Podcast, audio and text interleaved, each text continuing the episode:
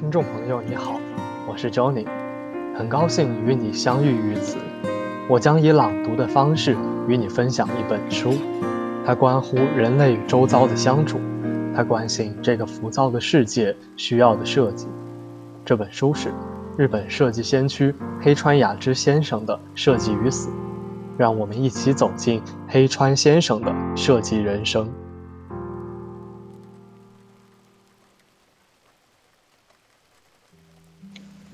设计师也要做东西。二零零七年五月二十一日，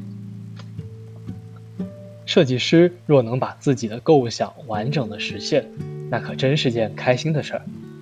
平素那些落在纸面上的想法和灵感，即使再高妙，假如没人理解，最终也依然无法实现。当然，即使企业已经决定要把你的设计变为商品。也必定是在其能力范围之内，考虑市场、销售方、投资额等环节和因素，才能制定具体的产品化策略。因此，风险系数自然很大。就算我对自己拿出的设计再有自信，至于能否实现，最终依然取决于企业。最好的办法就是自己动手制作产品，能做到这一点，只有匠人。所谓匠人，就是自己设计、自己制作的手艺人。为了做到这一点，油漆工、木匠们都有自己特别选定的原材料，以及运用加工他们的技艺。唯有选定了原材料，划定了技术范围，才可称得上是匠人。然而，现代设计师却跟传统匠人的境况截然不同，他们既无原材料。又没有掌握制造技术，却能洞悉生活中产品实际使用者的喜好和需求，然后在此之上还要对现代制造领域使用的各种材料、技术以及流通机制有一个大概的了解。因此，想要成为像匠人那样一边设计一边制作的人，单凭一己之力是不可能办到的。然而，如果不是一边设计一边制作，又无法造出真正的好东西。既然如此，就只有成立一个具有匠人功能的组织才行。我创办的公司 K 就是这样一个组织，目的就是让设计师也能做东西。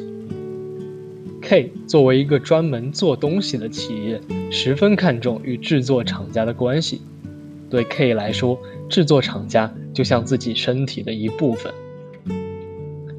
K 的组织基础在于 K 与厂家之间基本上是一种联盟关系。所谓联盟，即两者就像双胞胎一体共生，与代工模式具有本质区别。代工模式是只要对方有技术力量且成本低廉，与任何厂家都可以合作。品牌方和设计方会尽量寻找成本更低廉的厂房缔结联盟，因此这只能称为某种程度的协作，谈不上是联盟。K 与联盟厂家之间的关系基本上是永续的，不会以成本高昂为由解除合作、更换伙伴，去委托造价更低廉的厂家。我们允许联盟厂家注资，甚至出任 K 的董事，如此一来，双方便彻底缔结为利益共同体。当有必要降低生产成本时，由联盟厂家自行通过代工模式向造价更低的其他厂家下委托单即可。K 不能在设计阶段就为降低成本做考虑，竞争原理在这里是行不通的。但是。这样做也有可能导致 K 在依靠价格竞争方能立足的市场里难以活下去，因此必须在以质取胜的市场里寻找生存空间。比起追求降低成本，倒不如多考虑把精力投注到提升质量方面。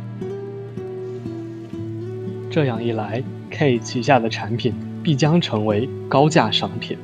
然后顺应趋势造出即使价高也能畅销的优品，也就是说，只生产值得高价出售的顶尖精品。因此商品本身必须具有传播价值，即故事性。我们必须完成自身的品牌建设。树立品牌不是制造者单方面所能决定的问题，还涉及大众的喜好与需求。所谓品牌化，并非简单的事儿。K 与联盟企业必须从根本上建立信赖关系。当然，K 与多家联盟企业同时保持合作，而联盟企业则在 K 之外也会有其他合作方。但重要一点是，K 与制造厂家始终保持结盟关系。有了业务结盟的企业，大家将各司其职，K 承担软件部分，联盟厂家则负责硬件。在产品制造流程中，即市场调研、策划、设计、建模、试做、制造、库存、营销、销售、售后保障的系列环节里，处于链条上游的市场调研、策划、设计，与下游的营销、销售、售后保障部分均由 K 来承担。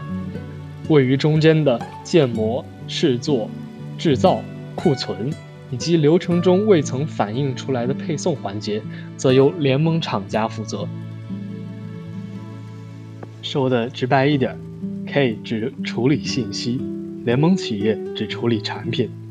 所谓信息，包括商品信息，即广告宣传；顾客信息，即需求与爱好；技术情报、设计理念、订单的下达与承接。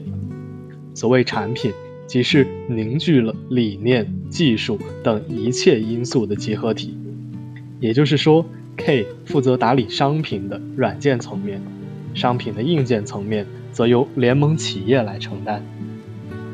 这种联盟关系的结成，证明了合作厂家对我的深厚信赖。